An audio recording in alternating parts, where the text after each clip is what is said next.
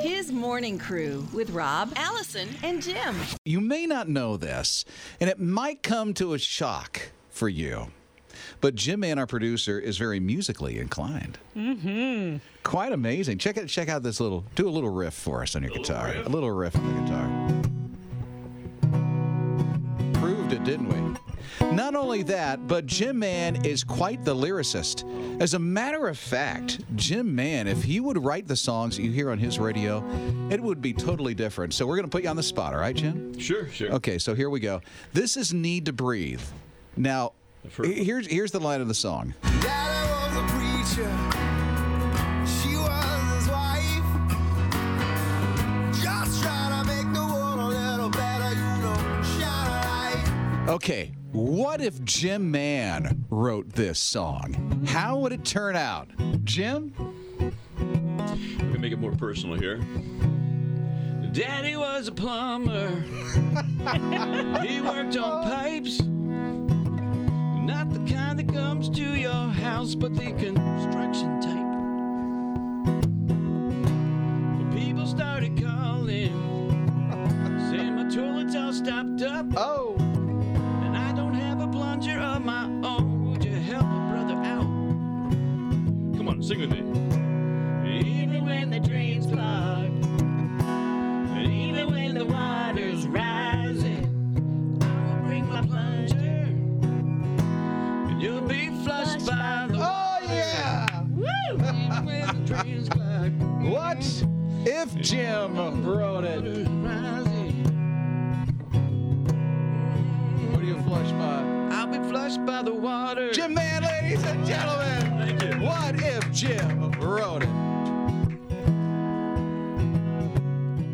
It's his morning crew. I first read one of Melanie Shankle's books last year, and she's just so funny and real, and I just loved it. And now she's releasing a devotional called Everyday Holy. And here's a little snippet from uh, one of the days. She says, You know what I'm tired of right now? Watching Christians eat their own. I'm talking about all the attacking and backbiting and endless arguments over what Jesus said and how he said it and who's right and who's wrong. I'll never claim to be a great theologian, largely because I'm not a theologian, but I believe in a God who loves mercy and grace. I believe in a God who tells us that without love, we are just clanging cymbals. Don't get me wrong, I believe we're all called to examine God's word and know it, to be able to give an answer for what we believe and why we believe. But when we use that knowledge to belittle others or condemn them, no ma'am.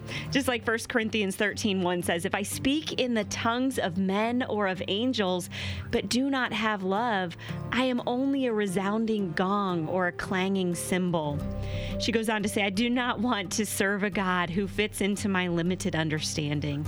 I don't want to serve a God who can be completely explained in the human realm. I want a God who is so much bigger than me that I'll spend the rest of my life trying to know him more, love him more, and serve him better. That speaks volumes. Boy, we hurt each other so much and so easily.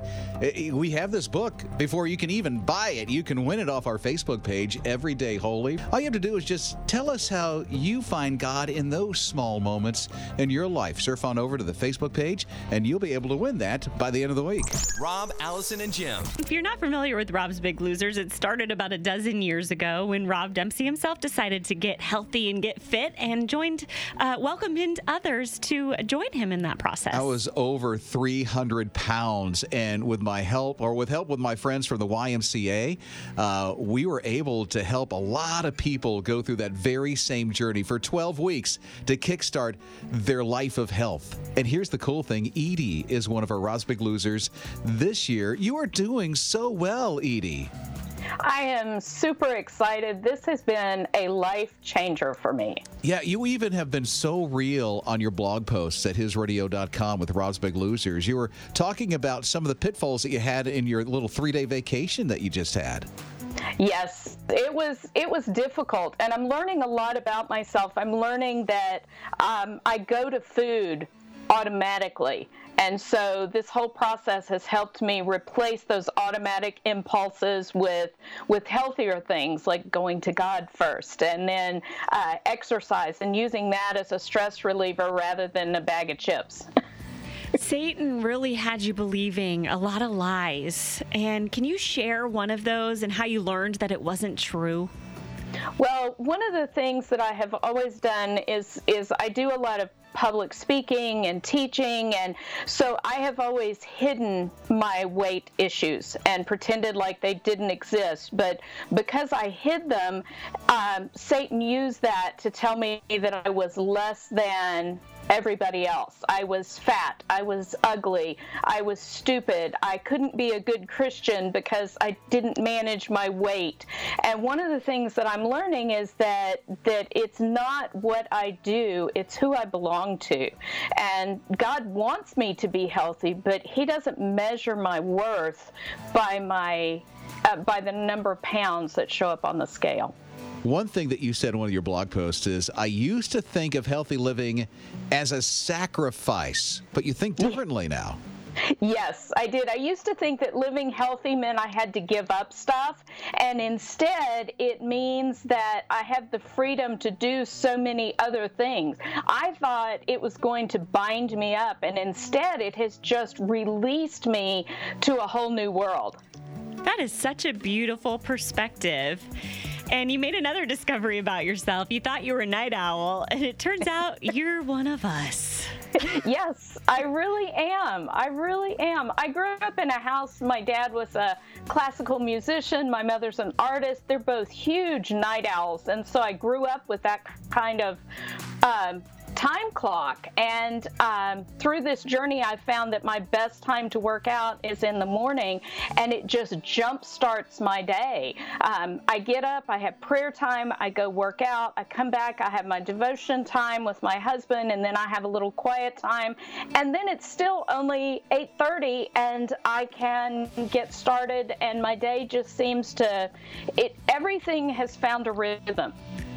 That is so amazing that you've clicked into that in your life. It's a whole paradigm shift for you, Edie, and we're so proud of the accomplishments that you've done. 12 weeks is just about up, and the rest of your journey is going to begin. So, what happens after the 12 weeks?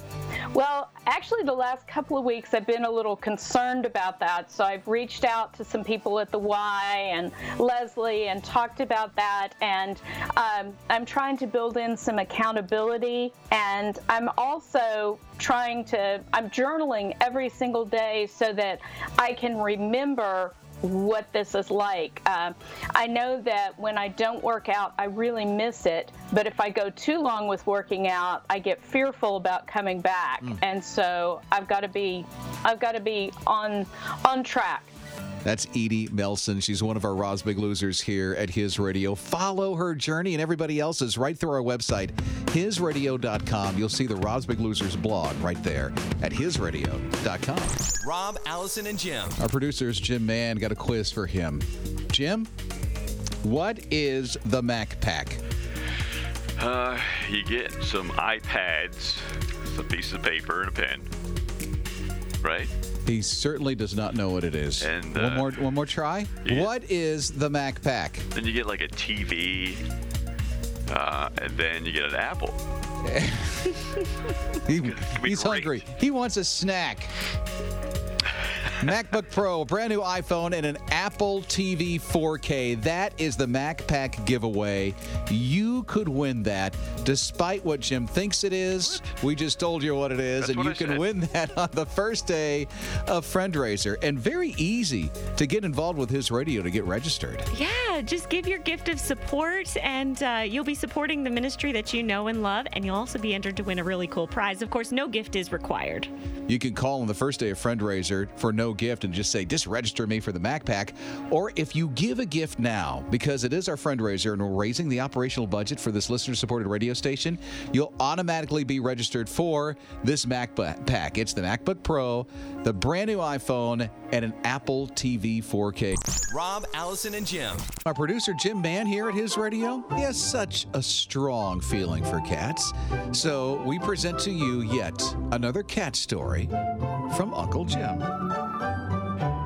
This is about a young lad named Madden Humphreys, seven years old. He was bullied, bullied on the school bus. Don't you hate that? Doesn't it break your hmm. heart? It does break my heart. Because he's got a cleft lip and a and he's heterochromia chromia iridum. He's got two color eyes. Do you mean two color One's brown and one is green, blue, green. Oh, for real? Yeah, That's cool. It's a rare thing. It's kind of cool. Now, you shouldn't be bullied for that. He should be No. like, man, I wish my eyes were like that. That's what it should be. Mm-hmm. So he, I mean, he even put a video out. Uh, his his mom encouraged him to do that.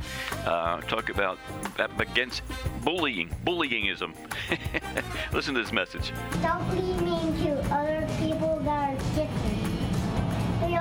been through a lot of hard stuff. Show everybody kindness. Isn't that Oh. cute? Don't you just want him as your friend? I want to give him a hug. Show everybody kindness, he says. Yeah. Well, through a friend, a friend saw this, I guess, on the internet or something. But there was a cat up for adoption. Exact same thing. Two color eyes, same color in in the same eyes, and cleft palate. Wow. I know. What so are the odds? The odds are against them, but they went ahead and drove there, and some people like raised some money so they can get there. Apparently, it was far away, and they got this cat. Now they're like best friends. That's cool. I mean, their eyes are identical. It's incredible, the color and everything. Inseparable, I'm sure. Mhm, So there, my friends, is your cat story. What kind of cat hangs out in your house? House cat. What kind of cat hangs out in the alley? Alley cat. What kind of cat is a chocolate candy bar? Kit Kat. Yeah. What kind of cat are you? Oh, what, kind of cat are you? Tell me, tell me true. What kind of cat are you? I'll give you those clues. What kind of Oh, cat are there's my whiskers. Rob, Allison, and Jim.